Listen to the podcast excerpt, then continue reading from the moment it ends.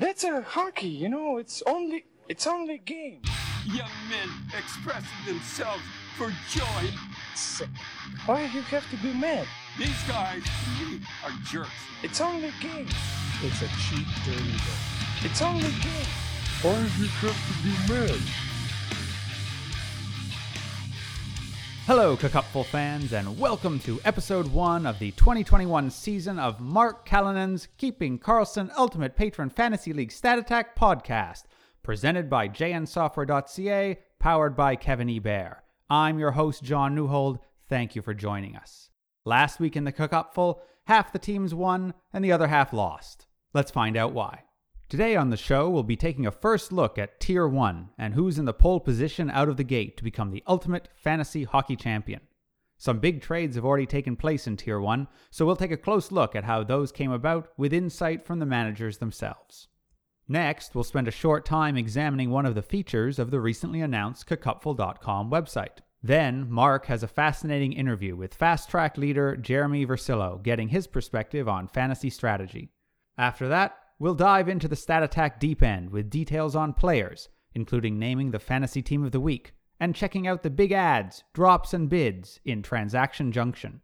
We'll finish off the show with Manager's Corner, where we'll review the Fast Track leaderboard, the Manager of the Week, and the Matchup of the Week. First up, let's look into Tier 1 and the chase for the Ultimate Fantasy Hockey Championship. In first place are Jeff and Dustin, currently the only teams at 2 0. The closest matchup in Tier 1 last week was Elon and Dustin. Dustin won 212.9 to 211. Elon was hindered by a suspended Fiala and Zibanejad's continued weak fantasy performance. Dustin was buoyed by 24 cupful points from Gurianov and a similar amount from Patrice Bergeron.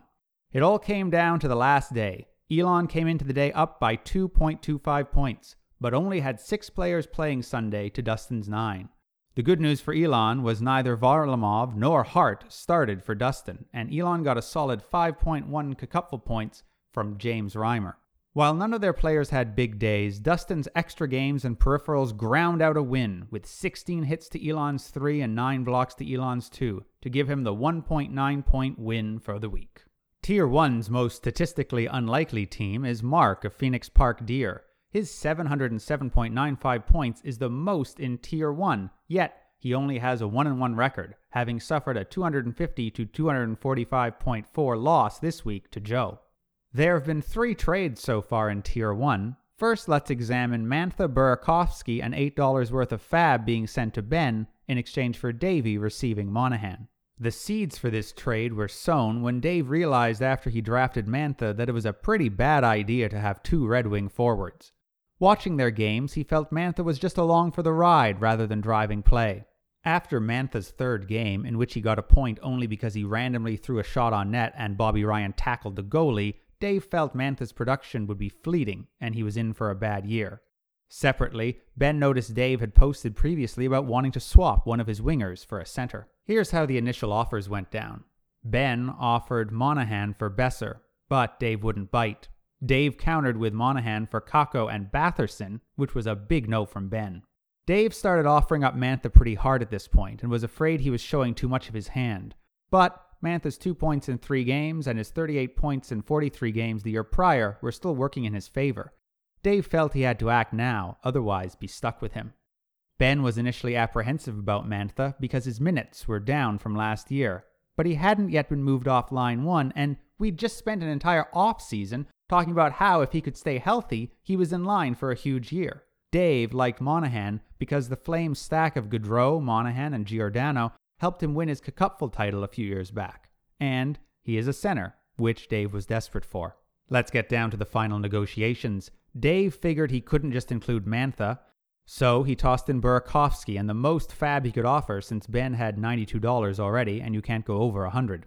He would have happily spent more if he could, Clearly, his disappointment with Mantha and need for a center were strong. Ben tried to get Batherson instead of Burakovsky, but Dave said no, and the deal was done. How do they feel about their deal now that it's completed? Ben was super happy with the deal initially, but Mantha's stock could not have dropped any faster. He's trying to remain optimistic that we'll see him bounce back to prime deployment quickly because Ben refuses to cut bait on him. Dave feels that Mantha has had few points since the trade, while Monahan is a consistent power play goal guy. He thinks he's ultimately won the trade because of how badly he needed a center, but that Burakovsky's continued production lessens any pain for Ben. Ben realizes two for ones are really two for twos since you have to drop someone to accommodate. But he had roster space because one of his streamers had gone on IR, so Burakovsky was essentially a waiver wire transaction. He feels he's a really talented player, and though he's not convinced he stays on his roster all season, he's happy to take a chance on the short term upside. Up next was a quick trade where Elon receives Rakell and Jeff receives Norris. The seeds of this were sown when Elon outbid Jeff for Norris on waivers about a week previous, $5 to $3. Jeff had expressed his disappointment in that in the Tier 1 chat on Discord, as he wanted someone on that top line in Ottawa, especially with exposure to Tkachuk and Batherson, as well as being in the North Division, which has been higher scoring. Elon had five C only players and desperately needed more roster flexibility. For initial offers, Elon looked through Jeff's roster to find a winger he could try to buy low on, saw Rakell, and liked his shot counts, so sent the offer through Yahoo. Jeff had drafted Rakell because he liked owning a duck for their high number of games on off days. How'd the final negotiations go? There weren't any. After listening to the Keeping Karlsson podcast, where Steve Laidlaw likened Rakell to a half empty bottle of wine left in the fridge for three years, Jeff realized he wanted to do the deal. Within a few hours of the offer being sent, it was accepted. They literally never even talked directly to each other. Our final trade sees Jordan receiving Barry and Pionk, with Dave receiving Spurgeon, Toffoli, and $20 of fab. The seeds were sown because Dave said Barry and Pionk were just driving him nuts. He was super upset with himself for assuming Barry would be locked in that power play role on a new team, and stunned that Pionk, having been so successful the previous year on the power play, lost his role because he shoots right handed. So he posted on Discord that they were both on the trade block. Jordan was happy with the execution of his plan during the draft, but felt a little underwhelmed by the end and his last 2D. Seeing Dave's posting on Discord, Jordan offered up Toffoli and Spurgeon in Yahoo as his initial offer, but noted he could also add in some fab.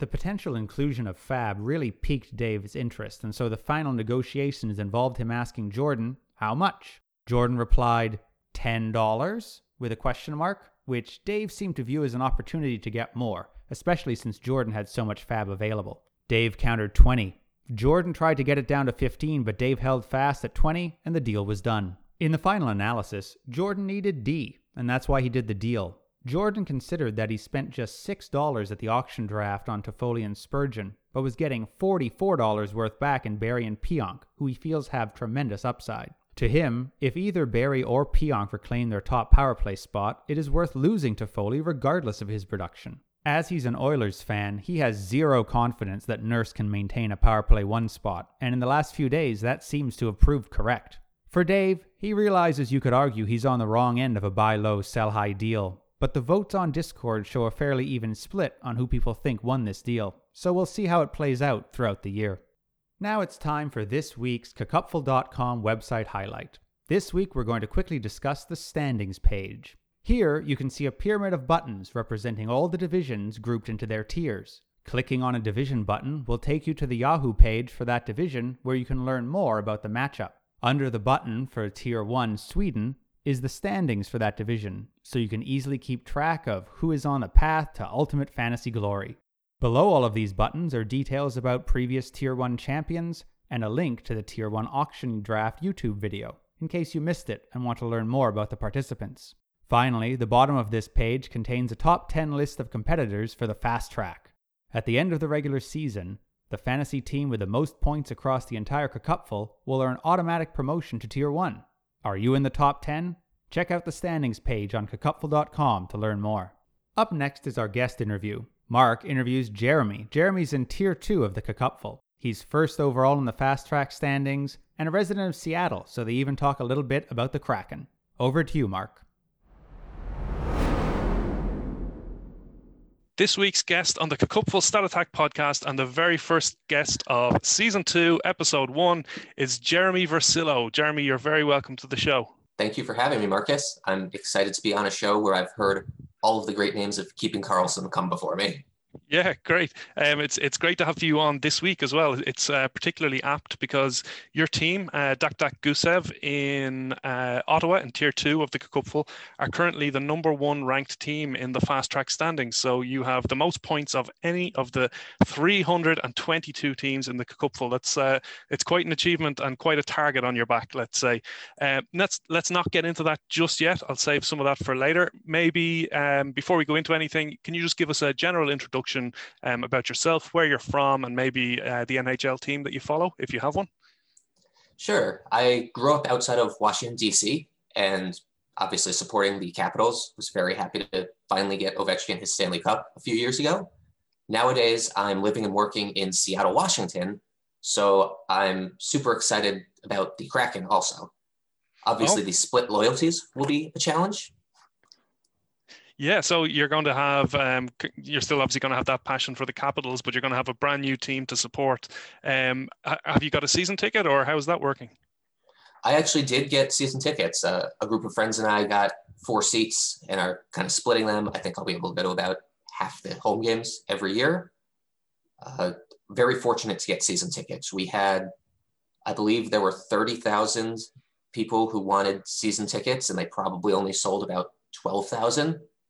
And on top of that, there's more than 50,000 on the wait list currently.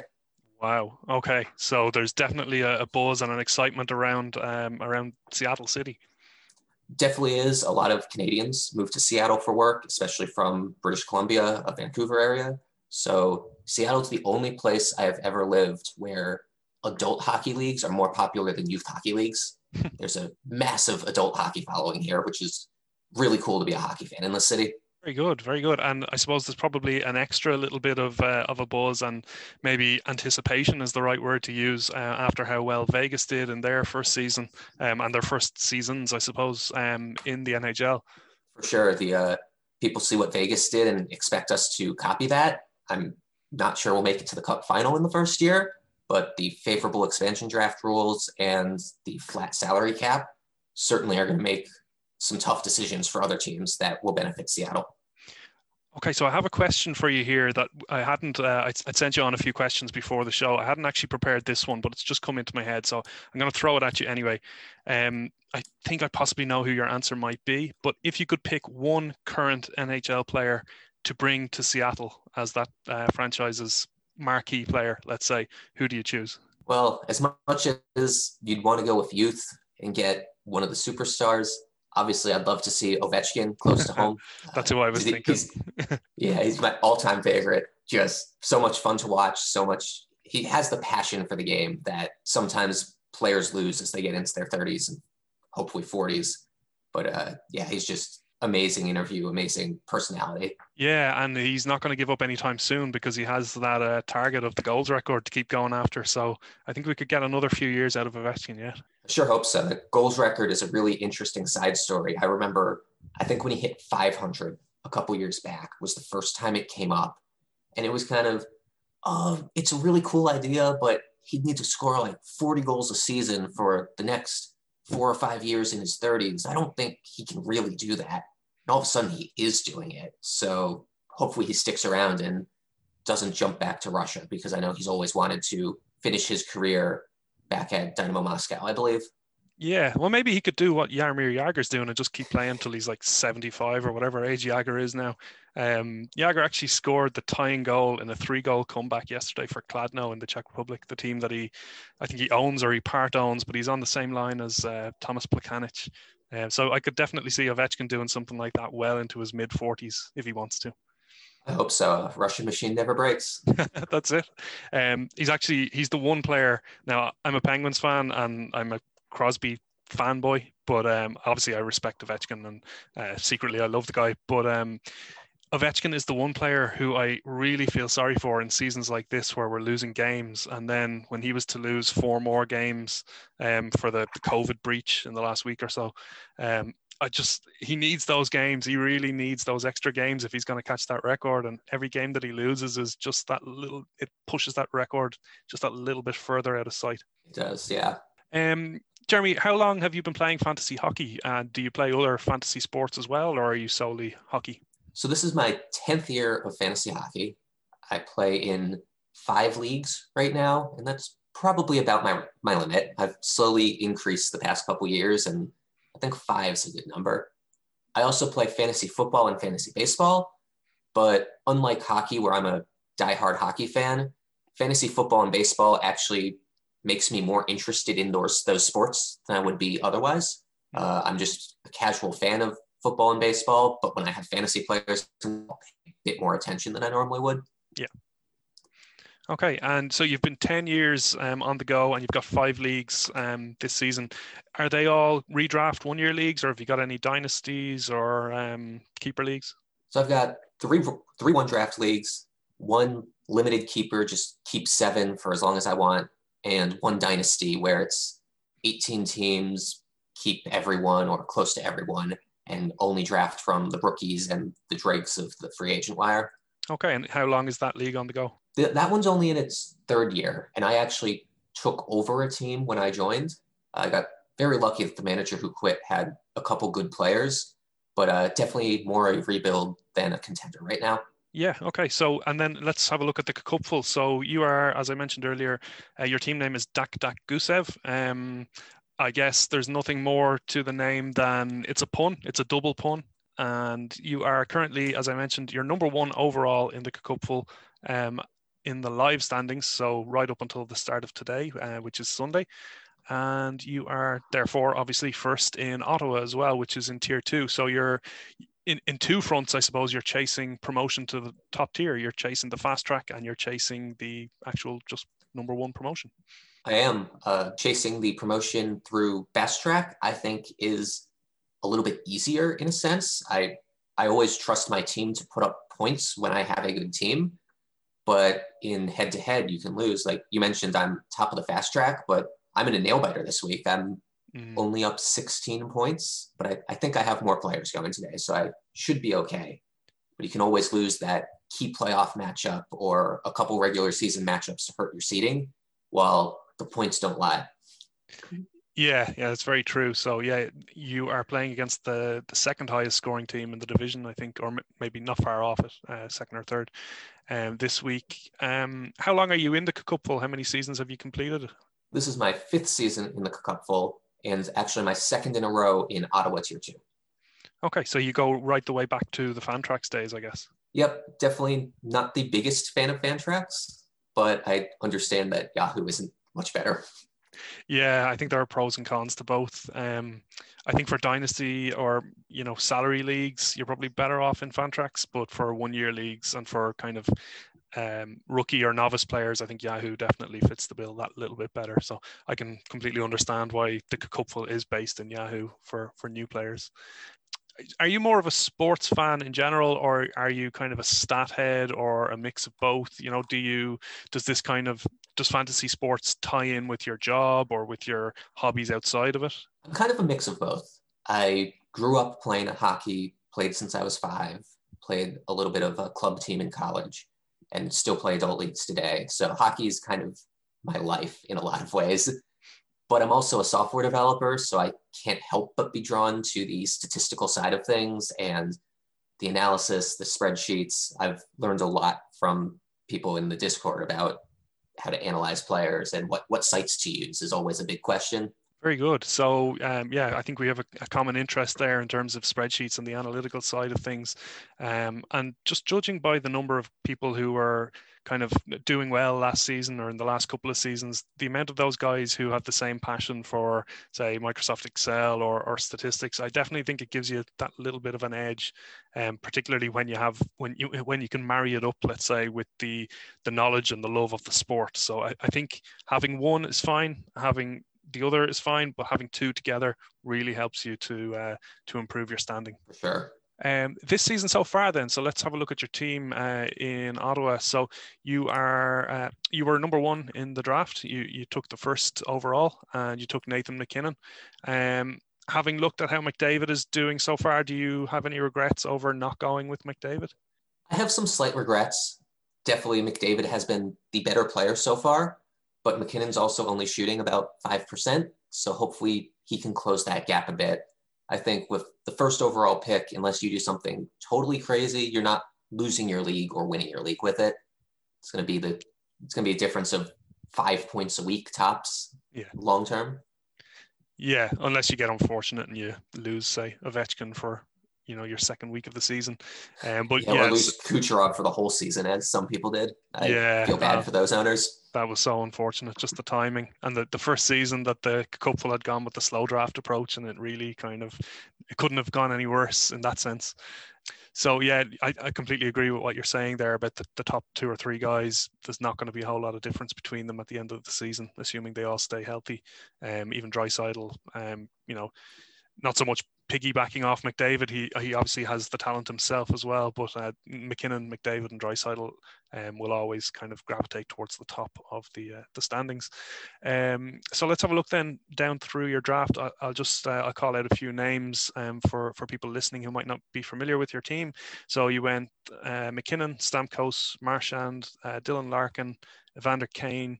Uh, your first D-man then was Darnell Nurse, followed by Jeff Petry. Jeff Petry's been doing really well this season, um, surprisingly, surprisingly good. Yeah, uh, he's always a. I'm a huge fan of his. I take him almost every year just because of the hits and the blocks. Yeah. he's good for multiple hits and blocks and multiple shots per game. The points and the power play time is blowing my mind, but I'll, I'll take it. Yeah, and the same goes for Darnell Nurse then, the, the previous your first D man pick. So um, he's the same. He I, I would pick him up in quite a few drafts where um, I'm valuing hits and blocks, and he's uh, he's done very well for you as well this season. Going further down, then Bryan Rust, Sean Monahan, uh, Kirill Kaprizov. You took a bit of a chance on him. I suppose that's paying off um, as your tenth pick. Yeah, uh, actually, I believe at the time I took him, I was the latest pick of him in the whole cupful. Okay. Um, he was he was going in the seventh and eighth rounds in a lot of leagues. Mm. So he was definitely one of those guys that I had my eye on, but didn't want to be the guy who reached for him. And so when it got to the end of the tenth, I'm happy to take him, and the ice time's been there, so I'm happy with that. Yeah, I took him in a different draft um, where I also had Ovechkin as my first pick, and I had I think I had three left wing onlys, and it's it's quite a rigid league. There aren't the utility spots, um, and I was kind of praying for Yahoo to give him that right wing eligibility because he was playing right wing the whole time, and now he has it. So that's just an extra little string to his bow. Um, moving down then, so Matt Dumba, uh, you took your first goaltender and your second goaltender as well uh, in the 12th and 13th rounds, uh, Grubauer and Khudobin. Um, two solid, successful teams there and relatively safe choices in terms of uh, getting you starts. Um, any any disappointment over picking either of those, or are you happy with both? I'm disappointed in what Khudobin did last night. He was like negative three and a half, while Demko's eight points were on my bench, which Oh, no. always hurts. Yeah. Uh, honestly, I went into this draft planning to do zero or one goalie. I was assuming I'd pick up Ullmark or Blackwood late and just run one goalie or zero if they both got picked early. Apparently, my whole league had the same idea. We had four goalies go in the first eight rounds of the draft combined. And then I think almost the entire ninth round was goalies. That was where the run started. But a bunch more kept falling. Like 12th round, we had Carey Price, Jacob Markstrom, Mikko Koskinen, and then I got Grubauer at the end of the 12th. So just kind of a weird draft all around where at least half the league was fading goalies hard. Yeah, and it, it benefited you, I suppose, picking up those two guys relatively late on. Um, just looking at the last few picks of your draft, then I think four of the next five guys you've since dropped. I could be wrong on that. Um, Subban, Puljujarvi, uh, Cirelli, who you still have, uh, Roope Hintz, and Dominik Kahun. So, just looking at Puljujarvi and Kahun, are you kind of, or were you trying to pick somebody who might end up on the McDavid or Draisaitl wings? Absolutely. I was basically playing the McDavid lottery, uh, pick up two of the four right wings in Edmonton and see if either of them or both of them stick with the superstars and actually do something. I think they've both been fine this year, but more streamer level for me. I, I'd rather stream them out on bad schedule weeks where I wouldn't fit them in my lineup. Yeah, Cirelli's been doing very well though. Cirelli's been kind of consistently picking up points wherever Tampa Bay actually have a game to play. He is. I'm hoping he gets power play one. Yeah, fingers crossed for you there. Um, what kind of a fantasy manager would you say you are? Are you quite quick to cut players when you see that they're underperforming, or do you, do you have a bit more patience? I'm definitely a pretty quick to drop, happy to stream type of player. Uh, I absolutely hate benching starts. Uh, I'd rather cut one of my bottom four guys who is only going to start twice for me in a week and stream someone in who is going to start four times in my lineup, even if on paper they're a worse player.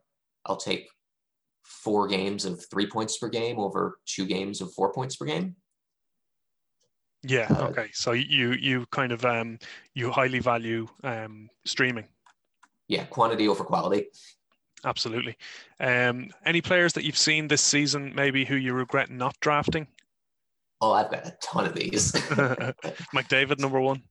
Uh, that, that, he was on the list. Uh, when you sent me this question before, I did a, a bit of research to see who fell in the draft that I just didn't get. First regret is dropping Hintz.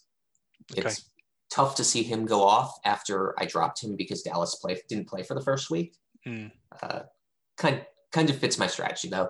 Yeah, Two other you, guy, gives you another streaming spot. Yeah, sorry, go ahead. the two other guys that I wanted to draft but didn't were uh, Yamamoto and Fiala. It's kind of like there were, I saw there were really four breakout guys from last year: uh, Rust, Yamamoto, Bjorkstrand, and Fiala. Mm. And I definitely wanted a couple of those guys. I got Rust, but uh, Yamamoto and Fiala have both been really good this year, and definitely some uh, disappointment that I don't have them in any of my leagues. Actually, Yeah, particularly when you're taking two Edmonton wingers and you didn't get the one that really um, looked like he was worth owning in the end. for sure. Um, and are there any bullets that you think you might have dodged? Maybe guys who you were considering drafting and didn't, and guys who you know have proved not to be worth owning. I've got a, I got three of them lined up: a forward, a defenseman, and a goalie. Okay. The forward was Timo Meier. I Yeah. had him ranked pretty high, and he's been kind of disappointing this year. I'd like to think he can bounce back, but definitely would not be happy with him if I had drafted him where I had him ranked. Yeah. Uh, defenseman is Pionk.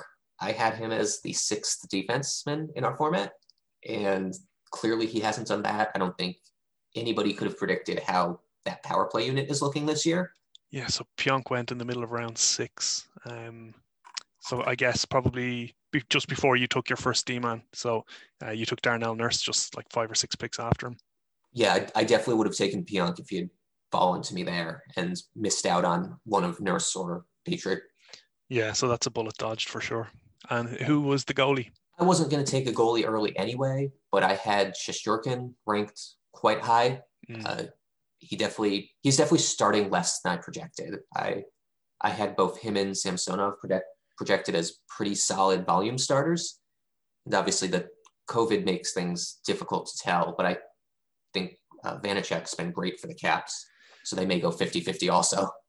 Yeah, yeah. Once uh, Samsonov comes back, it, it, it will, I assume, be a 50 50 split because Vanecek really has earned that, at least that. Um, and yeah, I get what you're saying about New York as well. Um, I think they've just been really disappointing in general. Um, maybe it was the buzz around Lafreniere and, you know, this kind of team of uh, emerging superstars, really. And um, Zibanejad for me, if I can just throw in my one uh, or my bullet dodge in the cupful anyway. I did take him in, a, in another league, but I think Zibanejad's just been really disappointing so far. Um, a little bit unlucky with the shooting, maybe, but uh, I, I got him last year, kind of down around the 80s or 90s in- in a couple of drafts, and was absolutely over the moon with how he played. And then Yeah. this season, he's he's probably more down around the 80s or 90s than where he was going in the first couple of rounds. Um, at this stage, I just want to uh, give you a quick uh, a quick fire either or, either or let's say um, an A or B. So a little bit of a, a quiz for you. I'm just going to fire two names at you, and I want you to, as quick as you can, just fire one back at me as the one that you would take. Um, so don't spend too much time thinking about it. Just off the top of your head, who do you choose? Okay. Um, so for example, this isn't one now, but I could say Ehlers or DeBrincat, and you could spend a second or two thinking about it and then fire one back. Okay. So let's go. Uh, number one, Mitch Marner or Mikko Rantanen. Marner. Okay, what's your thinking there? He's he's uh, he's got the line mates. I suppose Rantanen has the line mates as well. I like Marner better as a create by yourself type of player. I know I, I get into it with uh, some Leafs fans I'm friends with because I, I really like Marner and he seems to be a, a bit of a whipping boy for their subreddit sometimes. Mm. uh, Rantanen, Rantanen's also good. I think they play a very similar style. So that was a, a tough top of the head question. Yeah. Okay. Next one. Um, Anze Kopitar or Bo Horvat? Horvat. Okay. Um, yeah, I, I find it hard to argue with that one. Um, Kopitar has been, they, have actually, I, I took these guys from the cupful uh, points uh, standings, so they're pretty close to each other mm. in the Mm. standings. Um, but I think Horvat has probably exceeded expectations a little bit more, and Kopitar possibly isn't quite as sustainable as what Horvat is doing at the moment. I think that Canadian division in general is just uh, an open goal fest. Um, I think most of the games seem to be shootouts, like crazy, crazy uh, high goal, goal tallies. Um, so I think I'd, if I could do things over again, I'd probably draft a lot more forwards in that Canadian division um, and fewer goalies. Agreed. I, I saw on Dobber yesterday, I believe the Canadian division is averaging like three quarters of a goal per game more than either of the other divisions. Yeah, well, that, that doesn't surprise me. It makes complete sense. I don't know why it is that way, but but it is. Um, okay, the next one, uh, David Pastrnak or Auston Matthews. Matthews, Really? Okay. Canadian division mostly. Yeah, true. I suppose, um, and I suppose we haven't seen much of Pastrnak so far this season either. So, um, although Matthews hasn't really been kind of hitting the levels that we expect of him either. Uh, okay, next one, uh, two legends of the game: Sidney Crosby or Patrick Kane. Crosby. Okay. Um, Maybe not fantasy, they may be closer, but I just, you mentioned earlier you were a Penguins fan who loves Ovechkin. I'm kind of the same way. Like after that rivalry cooled down through the, the 2010s, Yeah. Crosby's just such a great player to watch and like a generational talent on the ice. yeah, and continually evolving his game to uh, to suit. Um, okay, and the last one that I have here, um, this one's a little bit of a fun one. So whereas the previous ones were more kind of, um, you know, who would you rather in fantasy? Uh, the last one, maybe a bit of a laugh around this one: Matthew Tkachuk or Brady Tkachuk. Brady. Really? okay. What what what what is your feeling on the Tkachuks in general? Do you love them or hate them? I think they're fantastic entertainment. I would hate to play against players like that. I've played against players like that and can't stand them. But you want them on your team. You want them for the the media coverage and for the antics. Yeah. But just don't want to play against them. yeah, it's a little bit like WWE um, back in the day. You know, it's uh, you watch, you tune in, knowing that there's going to be some sort of entertainment out of them. Particularly, Have Particularly, they played each other? Have they played uh, each other yet this year? Because that's going to be some good TV. I don't think so. I don't think so. Um, I could be wrong on that now. I haven't been following the Canadian division too closely. Um, generally, the time difference means that the the Western games are on at, at mad hours, so I get to see a lot of the Eastern games, but I don't get to see too much of the Calgary or Vancouver, Edmonton games. Um, well, yeah, that's so that's good to know. So you you prefer Brady over Matthew? Okay, I'll remember that one. At this point, I might just have a quick look at the Ottawa division. You're playing Titanium Cranium uh, this this week, uh, and you're yeah you're projected to win by maybe 30 points, but it is close. There's only 12 or so points in the difference, um, and that will put you 2-0 and 0 at the top of the division. And then have you let let's have a look actually at your strategy here. Have you started looking? Let's be honest. Have you started looking at next week yet, or are you focused purely on this week? Oh, so you've moved on to next week. I've already uh, moved. Uh, I picked up a streamer tonight for next week.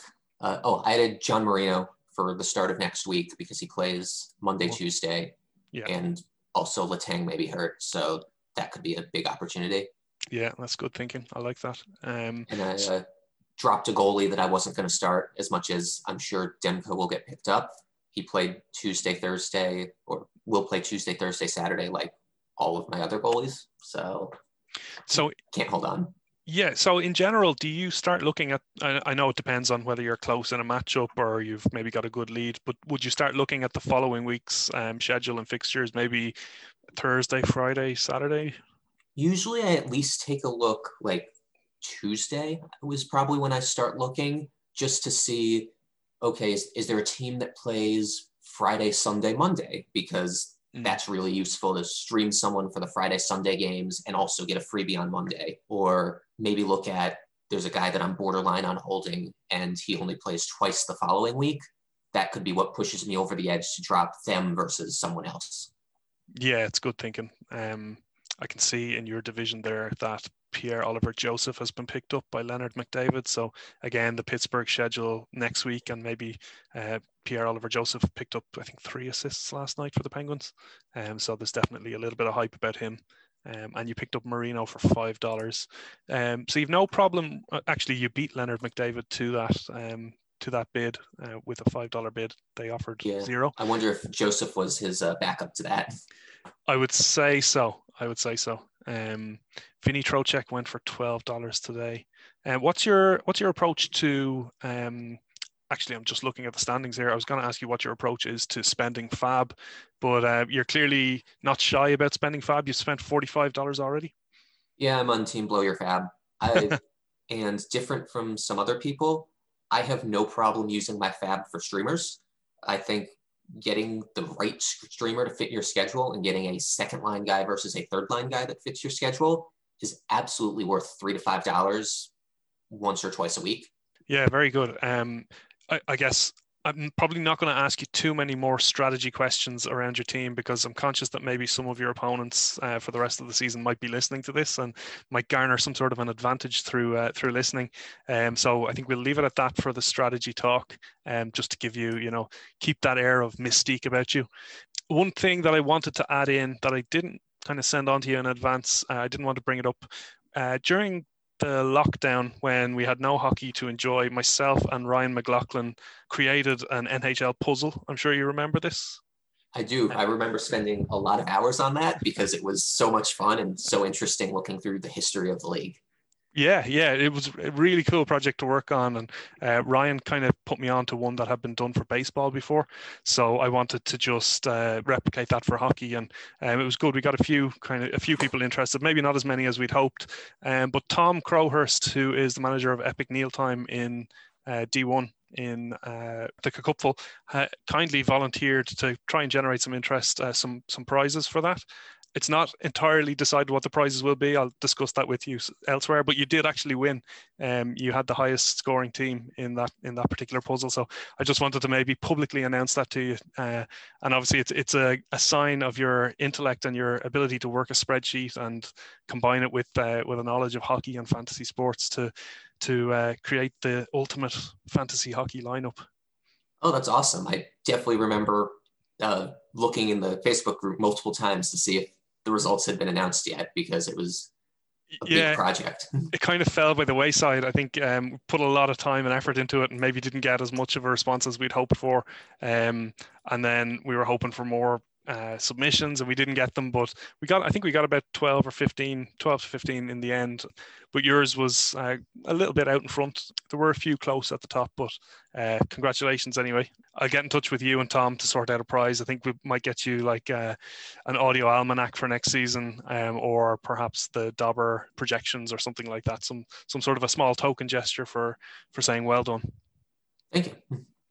That's it. Uh, that's it for for the end of this week um, for the interview. So thanks very much, Jeremy, for coming on. Uh, really appreciate it. Uh, your team have been flying at the top of the fast track standings, and long may it continue. I'll keep an eye out for your team as the season goes on. Thanks for having me. Thanks to Mark and Jeremy for that insight. Before we get to the player and manager stats this week, a quick minute to shout out some of those that made this podcast possible. A big thanks goes to Kevin E. Bear for his hard work on the statistical views you'll find on Cupful.com. When he discovered that Power BI wasn't the best tool for the job, he literally went out and taught himself how to use Tableau instead. And that's why we have such fancy charts on the site. And it's his coding that's set up to automatically update the stats each day. He's certainly gone above and beyond. Also, a shout out to jnsoftware.ca. JN Software is a software and soft skills training and consulting company. It was started 19 years ago by my wife Joy, and since then has grown to have operations across Canada and North America. To highlight just one of its services, it offers public training classes. If you need software or soft skills training in your job, you can go to jnsoftware.ca and register online. Thanks to the pandemic, all classes are delivered online with a live instructor helping you learn what you need to know. Everything from Excel and Word to Illustrator and Photoshop to communication and writing skills. If you've ever taken generic training with any of the major global conglomerates, you'll appreciate the personal touch that we give each of our clients. If you enjoyed listening to the Stat Attack podcast today, I encourage you to check out jnsoftware.ca and see if there's anything we can help your organization with. Now back to the show. Now it's time to look deep into the stats, and we'll start with our players' stats. First up is the team of the week. This is the best fantasy performers from the last seven days. In goal, Thatcher Demko with 35 points, based off three wins and only three goals against and 100 saves. He feasted on two games against Ottawa.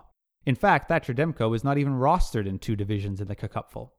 At defense, we have Cale Makar with 27.25 points, helped by a three assist game against San Jose early in the week, and Darnell Nurse with 26.75 points, his temporary assignment on Power Play 1 supporting him as he got 3 points on the Power Play this week.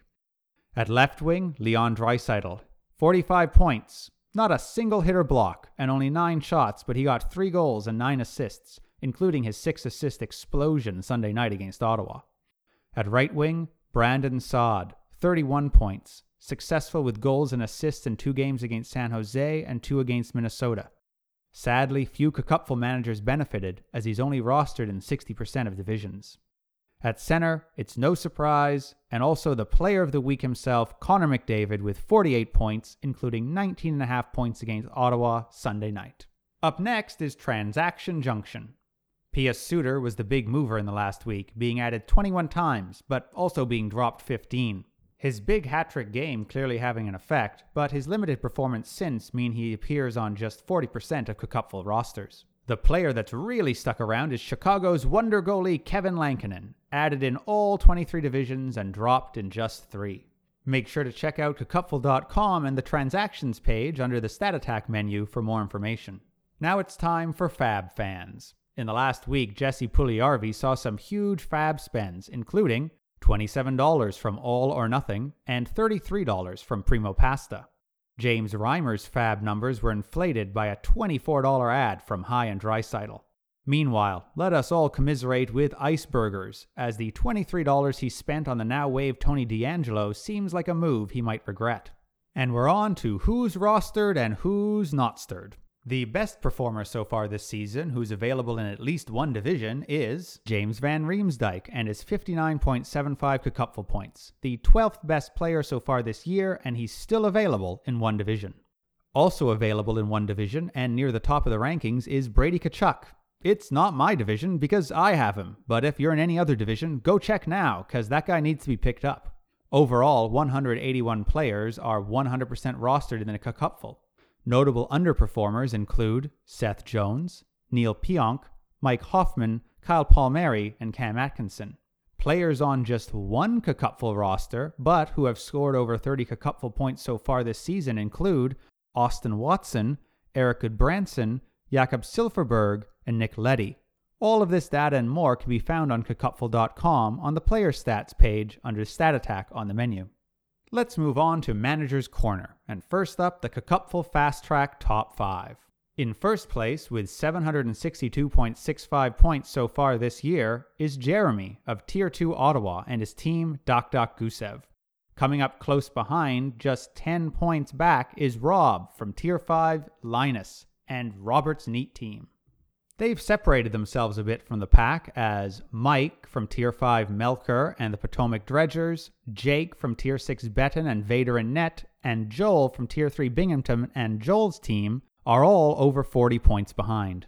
This week's Cupful Performer of the Week is our second place fast track manager, Robert, of Robert's Neat Team of Tier 5 Linus. He had 311.2 points this week. This shot him up into second in the fast track standings on the backs of McDavid, Marner, Marchand, Klingberg. Kadri had 26.5 points this week, but his real stars were his goalies. He received 55.2 points from his goalies, Saros, Binnington, and a whopping 28.3 points just from Kevin Lankinen of Chicago, who was the second best goalie in the Cupful last week. Since there wasn't a Stat Attack podcast for week one, a quick shout out to Shazam Boni of Tier 6, Krister, who accumulated a whopping 495 points in Week 1, with hot hands like John Tavares, Jeff Petry, and Week 1 superstars Tyler Toffoli and Bo Horvat. For this week's Statistically Unlikely, let's talk about Corey and his team win one for the Kipper from Tier 4 Jokerit. Corey's team, led by workhorses Ryan Nugent Hopkins, Darnell Nurse, Elias Lindholm, and breakout goalie Vitek Vanecek, have accumulated 651.95 points so far, good for 62nd out of all 320 teams in the Cupful. But, due to the performance of the teams he's matched up against so far, he finds himself down early at 0 2. You've done great, Corey. We're so sorry things have turned out so statistically unlikely for you so far. For the highlighted Cupful matchup of the week, we're going back to Week 1 and Tier 5's Melker Division. OPC Premier facing off against Michaels Eichels. This matchup was decided by the absolute smallest margin possible, just 0.05 Cupful points. OPC Premier's team includes Panarin, Rielly, Grubauer, but was hamstrung by Dubois' slow start and eventual trade.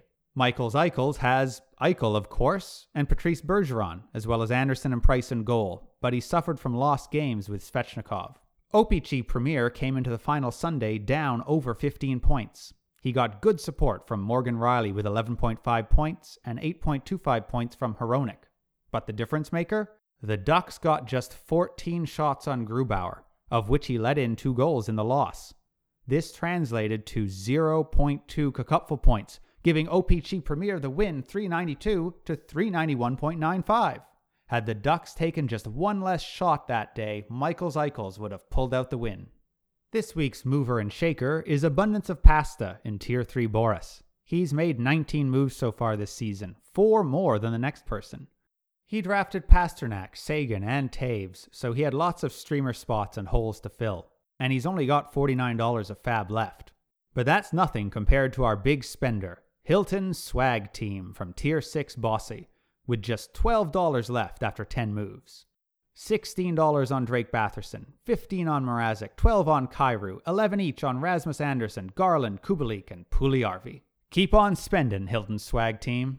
And that's it for this week's episode. Make sure to check out cacupful.com for more stats on players and teams. We'll be back next Monday to review the goings on around the league. In the meantime, you can reach out to us on Discord, and we'll see you in week three.